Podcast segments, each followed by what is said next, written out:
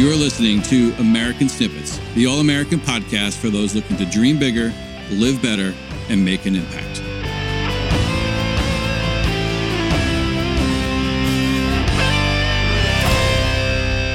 What is going on, everyone? Welcome back to the American Snippets podcast. Thank you so much for tuning in today. Today, we're going to be talking about a, a couple um, stories and headlines that we featured over the past week. I have Barb Allen here with me and uh, we're going to get right into it. So, what do you got for us, Barb? So, one of the most notable stories this week, and there were a lot. Obviously, we had a new president uh, inaugurated, and that is clearly the biggest story out there. Uh, but along with that comes this maybe maybe a small glimmer of hope that President Biden now uh, will not go along with all of the extreme things that the far left wants, most notably being this latest war on conservatives that heated up just before the inauguration when CNN openly aired a campaign to remove Newsmax from all of its platforms. They have a show on CNN called Reliable Sources, a very popular show. Their host, Brian Stelter, held a panel discussion about how to cover extremism without amplifying it. And to be clear, in that context, he's talking about extremism, he means conservatism. On that discussion or in that panel, uh, he was joined by a couple people, and one of them was the former Facebook chief security officer, Alex Stamos. And they sat there and unpacked the issues of what to do about conservative platforms. Stamos was complaining that people have so many choices now. He said they can choose what their news sources are and they can choose what influencers they want to follow, and that that broad leeway given to people with a very broad range of political views is what has allowed this radicalism to emerge. He pointed to the new emergence of competition for Fox News right after Fox News um, shifted its tone a little bit and started uh, posting some things like not supporting President Trump or supporting things from the left instead. And according to this panel, according to Stamos, it was at this point that OAN and Newsmax really took off. And that to him is proof of the radicalism of the conservatives. He said that those platforms prove that any hint of realism is rejected by conservatives who are in such election denial that they would prefer to create their own reality. And that's when we all apparently go to these echo chambers of OAN and Newsmax. And of course, Parler was taken down. Uh, so that has been removed for that exact purpose. They claim that it was radicalism and, and extremism and allowing conservatives to incite violence. But, you know, Stamos knew that there would be challenges to taking this down. And then he went so far, and this is the this is where I think he really crossed the line. He said, while ISIS does not have a domestic constituency, this form of extremism, and again, he's talking about conservatism, does. And he went on to explain that, in fact, any members of Congress who voted to reject the electoral votes represent this very real threat on the same level ISIS does. So his solution was to turn down the capability of these conservative influencers to reach their huge audiences, because some of them have bigger audiences than CNN. So in that one little panel session, they compared congressional representatives who voted to reject the electoral votes to ISIS and said that they present the same threat to this country as ISIS does. And he suggested that the solution to this radicalism called conservatism would be to censor us, to turn down the capability of the influencers to reach the audiences they do. And this sent up a whirlwind of concern since Parler had already been removed. But now, Dave, you had good news saying that President Biden had the opportunity to support that and chose not to, right? All this shit is just crazy. Like, where do you even begin to like unpack it all in terms of where they're even coming from with this? I mean, first off, well, hang on. Talk show, about the talk about that uh, executive order that. Well, yeah. Well, that's that, that's the that's the good thing is is Biden day one uh, basically, I guess there was a push to try to get him to sign some sort of executive order on silencing some of these um, shows like Newsmax or OAN or even Fox. And he basically just dismissed it because he's like, it, it's, he just called it ridiculous. And for good reason, because one, it's totally unconstitutional. like yes. that, is, that is limiting free speech and choosing what the public can and cannot hear or listen to. And the fact that a company or a CNN who's been panned for the better part of the last four years for sharing, you know, what you could arguably call not all, right? I'm not saying that all the reporting is bad, but fake news, you know, stemmed from CNN. Um, they're not the most reliable news source on the planet. They are probably as biased as you can be in terms of the kind of guests that they have on their show. Um, and the fact they have a show that they that they're talking about this on a show called Reliable Sources is is kind of ironic to be. It is, it is kind of ironic. I feel like we should all have a choice about who we're going to get our lies and our propaganda from, right? And so, who are they yeah. to choose where we can get our propaganda? Because really, there is a certain element of all news out there that is nothing but straight up propaganda on all sides. We're being told, "Oh my god, the shit that is flying around now, the conspiracy theories continue to run amok. Um, and so it is. I mean, there's so no me, there's no end some, to the to the quote news that you could get, right? Right. And here's something to ponder: is it is it that conservatism is now radical, or is it the fact that the left has gone so far left that now it appears radical? I would argue that conservatism has not changed. Right. Like like you know, regardless of your political affiliations and what you believe, you know, Trump came in and he was all about America first, about putting the people first, about freedom, about limited government, um, capitalism, like all the things that our country was built on. That you know, freedom of religion, freedom of speech, those aren't crazy radical ideas. But it seems to me like places like CNN when they have conversations like this and and they kind of go down this path, they're kind of telling us that they want to control what the narrative yeah. narrative is. They want to control what we hear and don't hear. They want to condition us to think that only you know their way matters and what they represent matters. When the reality is that capitalism is all about free choice. It, the more, to, for me, like the over the last probably 20, 25 years, all the major news and media companies have been owned by five or six companies. Yeah. Total. That's and they share good. they share an agenda, right? They're right, all they share an agenda. That's not a free market with each other. Yeah, and this so, guy right here, the former Facebook chief security officer, literally says that it needs to be locked down. You need to lock this down the way you would lock down ISIS. And and he complains that it's that free choice that he takes issue with. He says the free choice is the is the root of this radicalism that we should not yeah, be given free choice. Wh- and CNN else, is out there like, oh man, that's freaking genius. Like, why didn't we think of this before? Like, it's the the holy grail of the solutions to tamping down any opposition is to just smother smother the noise. That sounds that sounds awfully like um, like a couple countries out there who maybe might be uh, hello communist. I know you got Katie Couric now out there joining. Like Katie Couric looks so sweet, and she's a widow, and I used to like connect with her. And then she's out there saying that you and I, Dave, we need to be deprogrammed. Yeah, well, look, let's be so honest it's here. like it's so crazy. It's gone so far. It is. It off is. tilt.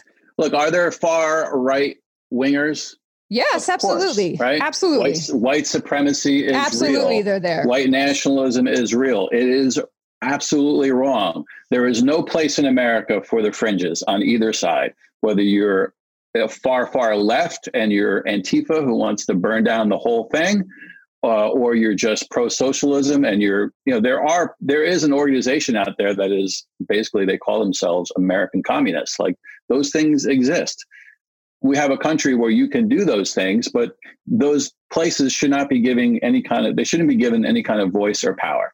And that's why they're on the fringes. That's why the KKK is on the far right fringe.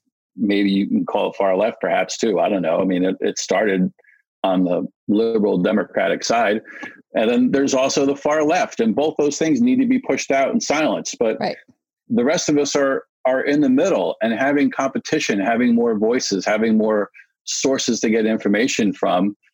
Is a good thing. There shouldn't be a, a monopoly on all that. That's the problem that you're seeing with social media right now. These big tech giants have gotten so big, they control so much power.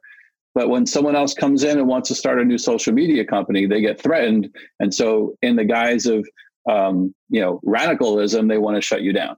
And it's complete. It's complete lies. It's completely ridiculous. But Americans are buying into it.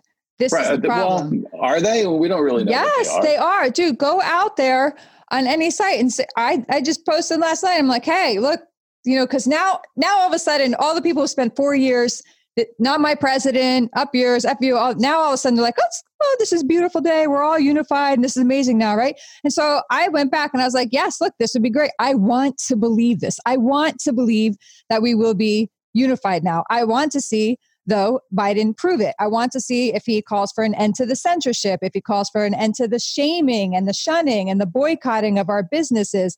And he calls out all violence, equality and justice for all, not the suppression of one set of Americans to in response to the oppression of another right you don't but you don't need to elevate one community by oppressing another you just elevate everybody together that's what it's supposed to be man I was annihilated for that. I said, look, I want to believe in him. And if he does all this, I will believe a little bit more that he is intent on unifying us, right?